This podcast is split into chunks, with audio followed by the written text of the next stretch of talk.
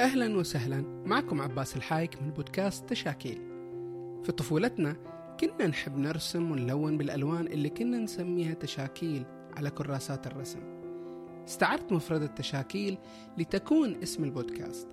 تشاكيل بودكاست منوع كتنوع الألوان. سنتحدث في حلقاته عن كل شيء له علاقة بالثقافة والفنون والآداب. بودكاست تشاكيل من إنتاج مجلة سماورد الإلكترونية. www.samaward.net ويمكنكم زيارة موقع البودكاست على الإنترنت تشاكيلكاست.samaward.net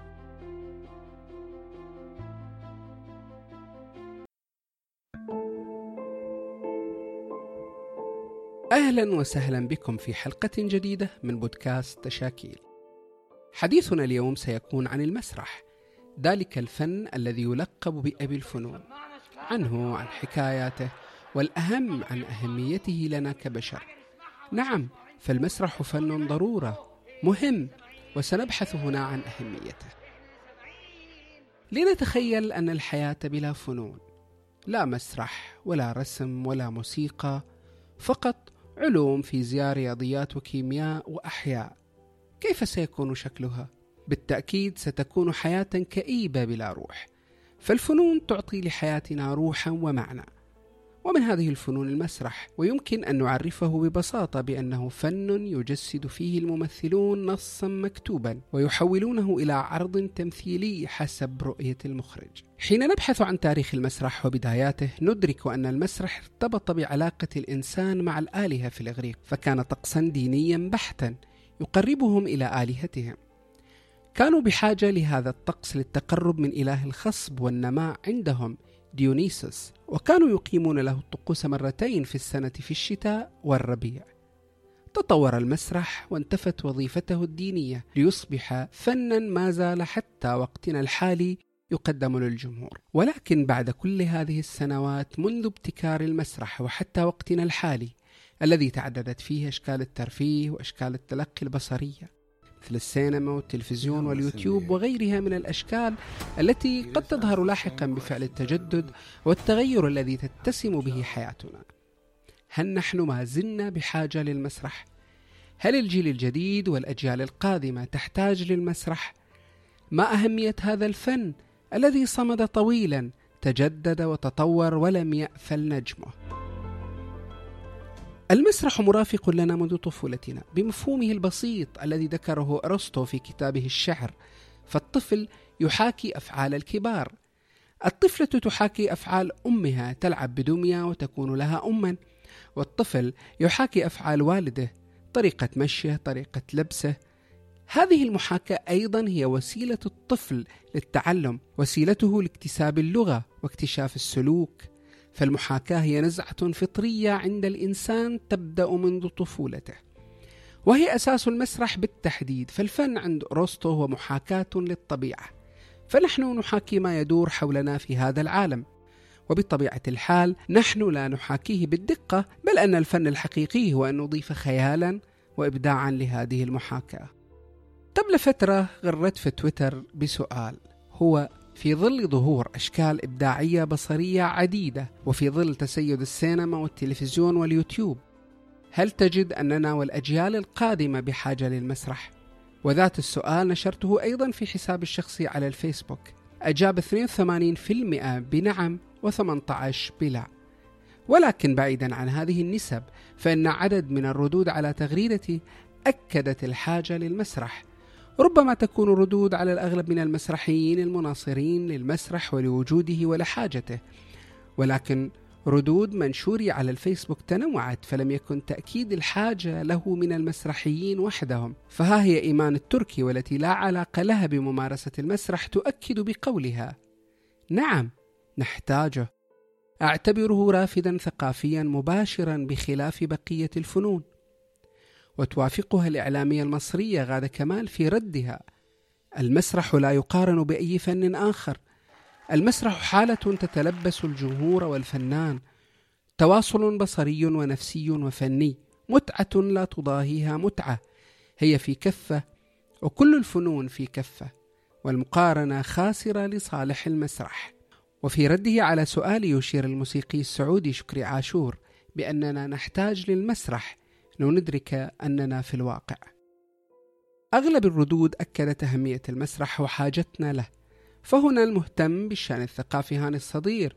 يرى أن عبارة أعطني مسرحا أعطيك شعبا عظيما والتي لم يتفق على من قائلها ستظل محفورة على جبين القدر. ليظل المسرح مرجعا مهما لغالبية الفنون. منه خرجت وتخرجت فلسفات وتطلعات وأحلام وأفكار لم يكن لها أن تسود وتتحقق لولا البذرة المسرحية الأولى. المسرح امتداد تاريخي لفهم الإنسان وصراعاته المتوزعة بين الخير والشر. المسرح كشف وتعرية وحقيقة. اللحظة الإنسانية التي أصبحت نادرة. الشعور وتقاسم التراب. المسرح هو الأم التي تحتضن جميع الفنون. كلام جميل بحق فن المسرح يؤكد أهميته والحاجة إليه. لنعود أيضا لردود منشور الفيسبوك ونستعرض بعضها ممن اتفق مع هذه الحاجة. فالمسرحي الجزائري رضا لوزي يرى أن حاجتنا للمسرح تعود كونه الدواء من الداء الذي يصيبنا من مواقع التواصل الاجتماعي ومن التلفزة والسينما. والفرق بينهم هو أن المسرح فن لحظي له متعة وسحر خاص. ولكن كيف استمر المسرح وبقي رغم ظهور أشكال بصرية عديدة كالسينما والتلفزيون؟ كيف بقي إلى هذا اليوم ينشط في مجتمعات تظل شغوفة بحضور عروضه؟ كيف بقي في مجتمعاتنا العربية رغم كل الظروف؟ فما زالت مهرجاناته تتوالى وعروضه تتوالى ينشط المسرحيون ليقدموا عروضهم للناس. يرى المسرحي أسامة القس أن سر بقاء المسرح هو الوجود الحي الذي لا يعوضه شيء وهو سر بقاء المسرح وعنوان تميز عن بقية الفنون البصرية. ويتفق معه الأكاديمي الدكتور إدريس قرقوة من الجزائر بأن المسرح يوفر فرص اللقاء الجمعي والحميمي بين المسرحيين وجمهور المتلقين. يكاد أن يصنع الحضن العائلي. ويختلف معه الناقد والفوتوغرافي أثير السادة حيث يرى أن الحاجة للمسرح فقط للصغار حتى يتشربوا أبجد هوز الفرجة والأداء الحي وحتى يجدوا منصة للتعبير قبل أن تحيلهم قنوات التواصل إلى منصات مستعارة للتعبير. ولنأتي لجمهور تويتر. المسرحيون هناك أكدوا أهمية المسرح وحاجتنا الماسة له فهو رباح البليع يرى أن لا حياة دون مسرح. ويرى عبد الله التمار أننا بحاجة وبقوة للمسرح فهو يصنع لك جيلا محترفا واعيا فاهما في الفن متطلعا للحياة. نحن نفتقد المسرح الذي يوجد فيه محتوى وهدف. الآن يوجد مهرجين وليس ممثلين. يتحدث عن المسرح السائد المسرح الذي يطلق عليه مسرح اجتماعي وكوميدي. مهند الزاير يرى أن المسرح في خطر الزوال. إذا المسرحيين ما عملوا أبديت يواكب العصر. ويوافقه فيما ذهب إليه المسرحي نعيم البطاط ويقول بل بحاجة إلى التجديد في المسرح وتطوير الرؤية المسرحية لوجود تغير طبيعي في الفكر والمتغير من جيل إلى آخر ليس بالتركيز على نبش الجروح ولكن بالخروج إلى إيجابيات الحياة. ويؤكد المسرح إبراهيم الدوسري أن المسرح مطلب حيوي للمجتمع. تخيل لو تم اعتماد المسرح كمادة للطلاب حتما ستثري عقولهم ومداركهم. ويضيف أن من الضرورة إثراء ثقافة المسرح للأجيال القادمة وتنويع العروض المسرحية. فمعظم الجمهور الآن يعتبر المسرح أداة ترفيهية وليس علما أكاديميا. هذا الحديث عن التعليم وعلاقته بالمسرح. فعلا المسرح مهم في العملية التعليمية فما زالت حاضرة في ذاكرتي حصص اللغة الإنجليزية في السنة الأولى المتوسطة. فقد بقيت عالقة لأسلوب المدرس الفريد آنذاك في توصيل المعلومة لطلاب للتو بدأوا رحلة تعلم لغة جديدة. المدرس اعتمد فكرة الدراما بشكلها البسيط لترسيخ معلومة أو كلمة جديدة. فبأسلوبه الطريف والمرح رسخت المفردات والقواعد التي علمنا إياها. بعد سنوات أدركت أن ما كان يفعله في الصف ليس سوى شكل مبسط مما يعرف بمسرحة المناهج. الذي صار يدعو له التربويون لتغيير نمط التدريس المعتمد على التلقين. مسرحة المناهج تسعى لمحاولة وضع المناهج الدراسية في قالب درامي لتسهيل عملية إيصال المعلومة للطلاب بدل الشكل التقليدي. ويعتبر هذا المنهج التعليمي امتدادا للأسلوب التربوي والفيلسوف الأمريكي جون ديوي الذي تتلخص في تعليم الطالب دروسه الأكاديمية عن طريق الخبرات والممارسات الحياتية اليومية You do things because you are conscious of self for the audience. You give to the audience. You don't take from the play. وتعد المسرحية والتربوية البريطانية دوروثي هيثكوت رائدة في مجال الدراما عبر المنهاج وقد دخلت لعالم التربية من باب المسرح كونها كانت ممثلة ومزجت خبراتها المسرحية والتربوية لتطوير هذا الأسلوب. وعلى الرغم من أنها أحبت التمثيل فإن رؤاها كانت أبعد من الخشبة وباتجاه استخدام المسرح كبنية تعليمية بشكل فطري أدركت النزعة الإنسانية الطبيعية لاستخدام الدراما في استكشاف العالم وفهمه وتطوير مهارات الحياة الأساسية الضرورية. بهذا الإدراك أعدت هيثكوت نفسها ملهمة ترجمت رؤاها إلى ممارسة صفية للفئات العمرية كافة. ولا تزال تلك الممارسة مصدر إلهام للملايين. هنا المسرح داخل ضمن العملية التعليمية حين أدرك التربويون أهميته وقدرته على إيصال المعلومة بشكل غير مباشر. المسرح لا يقدم فقط على خشبة بشكلها التقليدي المعروف والذي يطلق عليه العلبة الإيطالية.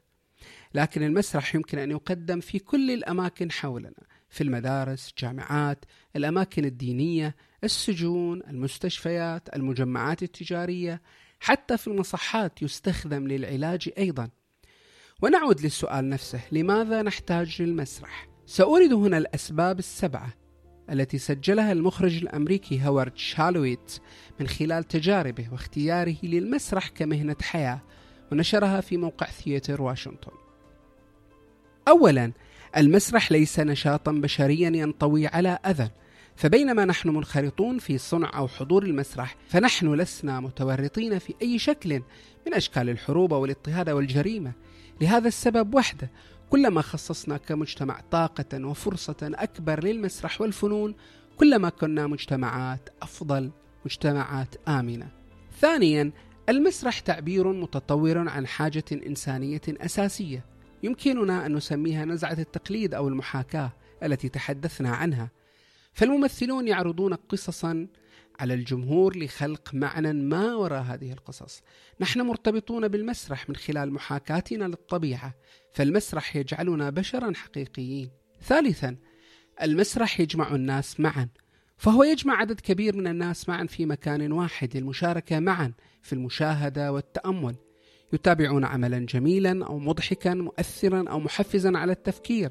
وفي زمننا هذا الذي جعلنا وحيدين مع شاشات جوالاتنا فإننا بحاجة للمسرح من أجل هذه الوظيفة المهمة أن نجتمع بعيدا عن هذه الشاشات. رابعا المسرح في المجتمعات الحضارية هو شكل من أشكال الخطاب العام وله القدرة على التغيير.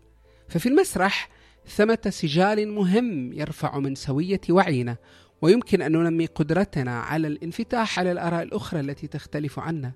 فهو نموذج يتماشى مع الانفتاح والسعي نحو الحرية وهذا ما استطاع المسرح تحقيقه في دول عانت من مشكلات سياسية مثل الفصل العنصري في أفريقيا وتشيكوسلوفاكيا سابقا.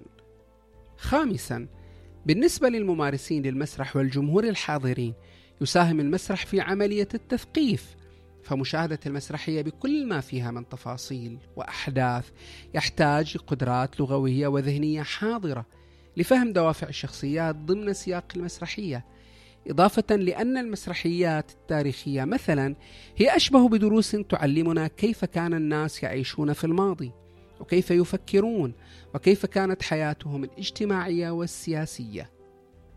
سادسا يشير في هذا السبب إلى الجانب الاقتصادي الذي يمكن للمسرح أن يلعبه فلو كان المسرح نشاطا يتواصل تنظيمه كما في دول الغرب لكان رافدا اقتصاديا مهما ولكان قيمة استثمارية. ففي أمريكا مثلا وجود قاعة مسرح جعلت من شوارع تضج بالناس والمحلات التجارية. فكما يقول أنه مع افتتاح المسارح في بعض الشوارع الأمريكية بدأت الجماهير الجديدة تتدفق وفتحت مطاعم جديدة وخلقت وظائف وحسنت المدينة الأرصفة وأصبحت الأحياء التي كانت قاتمة مراكز حيوية للنشاط. وقد تكرر هذا النمط في مدن في جميع أنحاء الولايات المتحدة وحول العالم. سابعا وأخيرا المسرح يمكن أن يقدم حلولا لمشاكلنا الاجتماعية بشرط أن نقدم كمسرحيين هذه المشاكل بشكل واع وواقعي وعميق بعيد عن السطحية المسرح السائد. فمتى ما تعمقنا في هذه المشكلات استطعنا أن نلفت انتباه الناس لهذه المشاكل وبالتالي يمكن أن يكون طرح المشكلة بابا لحلها. هذا على مستوى حضور المسرح اجتماعيا. ولكن ماذا يمكن أن يقدم المسرح لممارسيه خاصة من الصغار؟ أولا المسرح يعطينا الثقة بالنفس فممارسة فنون الأداء تعطينا الثقة بأنفسنا والثقة بأفكارنا وقدراتنا وفهم وتقييم المواقف التي تواجهنا وتجعلنا نفكر خارج الصندوق وهذا ما سيفيدنا في المدرسة والجامعة والوظيفة لاحقا. ثانيا تساعد ممارسة المسرح ومشاهدته على تطوير ملكة الخيال وهذا ما يعطي للشخص قدرة إبداعية في التفكير بشكل أفضل والخروج بأفكار جديدة ويساعد على مشاهدة العالم بطريقة جديدة. ثالثا، ممارسة المسرح تجعلنا نفهم الشخصيات والأدوار والمواقف، وهو ما يتيح لنا قدرة أفضل على التواصل مع مختلف المواقف والخلفيات والثقافات، ويشجعنا على إظهار التعاطف والتسامح مع الآخرين. رابعا، يساعد المسرح في تأكيد مبدأ التعاون فهو عمل جماعي وممارسته تعني التعاون مع مجموعة. ولن نستطيع تقديم عمل مسرحي جيد دون تعاون بين المجموعة والتعاون يظهر من خلال النقاشات وتبادل الأفكار والتمارين أيضا خامسا سيؤدي اللعب والممارسة والأداء إلى تطوير القدرة والمهارات لنتمكن من التركيز على العقل والصوت والجسد سادسا ممارسة المسرح تحسن من التواصل اللفظي والجسدي وبالتالي تطور مهارات التواصل وهذا ما يفيدنا في حياتنا حيث نتمكن من تحسين قدراتنا الصوتية وتعبيرنا ونبرة كلامنا كما أنه يطور من مهارات الاستماع والمراقبة.